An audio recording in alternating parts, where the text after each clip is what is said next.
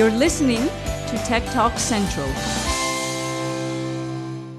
Within the scope of the eHealth Forum held in Athens between 3rd and 4th of December 2015, we asked a few prominent eHealth stakeholders on policies and strategies regarding interoperability frameworks, national health strategies, and the digital single market, amongst other things.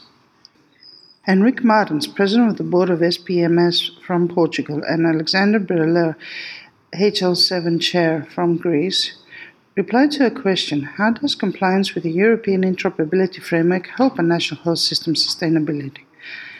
At what percentage would you say your country's national interoperability framework is aligned with that of Europe's when it, com- when it comes to e health? What are the obstacles, and whether their country has a published e health strategy, and what are its core objectives? Listen to what they had to say. So, so regarding the European interoperability framework, um, we have been using it extensively in terms of creating a, a mindset. Uh, and when I say creating a mindset and extensively, uh, I'll give examples. So most of our national projects, uh, the patient summary, the e-prescription, um, the electronic death certificate, um, e-referral, and, and many other projects, some of which already existed uh, before have been uh, revised, mm-hmm. Uh, and we have used the framework, the legal, organizational, semantic, and technical framework to revise the documents. And uh, most of our national projects right now have what we call a project strategic document that outlines how the project will evolve in the next coming two to three years, depending on the project. Mm-hmm. And all of those projects um, and all of those documents have been written uh, um, following the, the European interoperability framework. Mm-hmm. So I'm talking about 12 documents already. Uh, we also use it to, uh, to look at how we collaborate with partners in the European setting, especially uh, in Luxembourg and other countries with which we have bilateral protocols. Mm-hmm. And the fact that there's a common framework, uh, you know, is sometimes very helpful, even when you're in a meeting, to say, you know, we're talking about organizational now, we're talking about technical. Um, and, and, and I would say that regarding obstacles, um, it's really the fact that many people haven't understood uh, that e-health is not just a technical layer, mm-hmm. uh, yeah. and it's much more about the organizational layer than, than the technical layer. Uh, so we're sort of fine with the technical layer to some extent in terms of considering it important. Uh, not that we don't have technical challenges, of course we do, but the problem is is getting an understanding, a national understanding, uh, that every IT project in e-health needs to have a legal background as well as organizational uh, um, background. Regarding your second question, does your country have a published e-health strategy? Mm-hmm. Um, uh, actually, uh, the, the, that's uh, we've been invited to present our uh, our strategy in Brussels next Monday mm-hmm. Uh, to all the member states, and and I have ans- answered the Commission, and you know there's no way we can present our strategy because we don't have a strategy. Mm. Um, uh, so the po- the point is we don't have a sort of a one document um, typical strategy that you find in many countries. Um, so we have different documents that outline uh, concerns about e-health. Mm-hmm. Uh, especially in the last years, we had an e-government uh, strategy yeah. Uh, that was mostly focusing on achieving results and lowering IT costs. And within that national strategy, we had our healthcare chapter. So that that that one is published. Mm-hmm. Uh, we are now doing a e-health 2020 document and we just published this week uh, the, the results of the, the first workshop, the first large workshop in the country that was held uh, in September. Uh, and we have used the uh, WHO uh, e-health toolkit mm-hmm. Uh, to help us think a little bit about our national strategy. Um, but I'm not sure we will have an e-health strategy document per se, or a collection of, um, I wouldn't say scattered, but focused strategies, uh, namely on uh, mobile, on uh, infrastructure, mm-hmm. on workforce development. So different blocks of strategic thinking uh, will be written in different times according to this 2020 vision.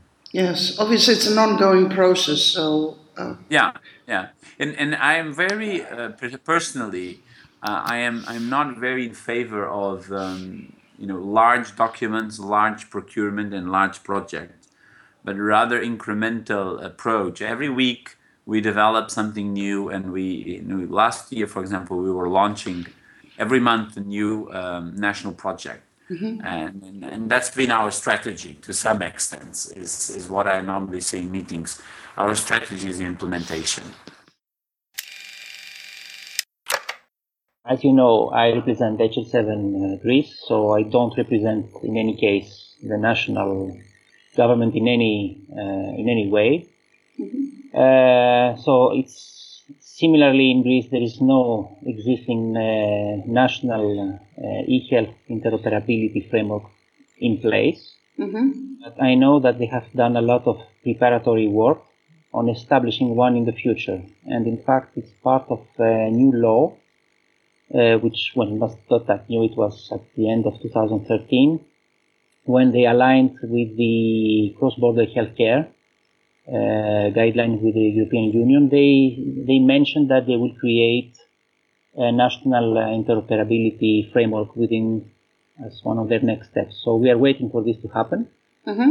It uh, it seems that in Greece it's going to be based on the European interoperability framework because in fact uh, the European uh, Commission has done a lot of preparation work there, so they have already established a list of use cases that cover also national and regional use cases, so it can be used be used locally. Mm-hmm. Uh, plus, they have uh, in uh, on 29th of July they have uh, issued a, soft law, which is a recommendation uh, on the reuse of 27 uh, IHE integration profiles to be mm-hmm. used procurement, as procurement guidelines in any country. Mm-hmm. So those 27 IHE profiles, IHE stands for Integrating the Healthcare Enterprise. Mm-hmm. Uh, they are the basis for the implementation of the European Interoperability Framework. So all the uh, pieces of the puzzle are there. What is missing is to create the governance and to prioritize the list of use cases and to make the realization scenarios locally. So it doesn't mean the same thing in all the countries how to apply an interoperability framework. Each country has its own, uh, let's say, uh, basic needs and priorities. Mm-hmm. So, if we want to speak about Greece, I think that, uh, and we hope, as well as an uh, SDO as HL7, that uh, Greece will go this this road as well. Mm-hmm. Why is it important? It's important because uh, you can achieve many things by having an interoperability framework. First of all, you have a better understanding of your needs and your information management uh, system. So you can really define what type of information you need to exchange and monitor. Mm-hmm. And this is what is the strategic goal of any Ministry of Health. They want to have a good and valuable set of information. Mm-hmm. So you can achieve this through an interoperability framework without disrupting the work done at the point of care by the doctors and the nurses and all this. The last attempt to have a strategy was in 2006. Uh, since then, there is no revised strategy or new strategy. It's again part of the, the plans of the new government.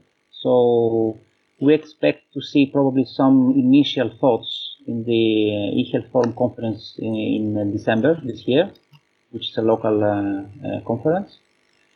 Uh, been some some kind of announcement or initial roadmap being proposed there.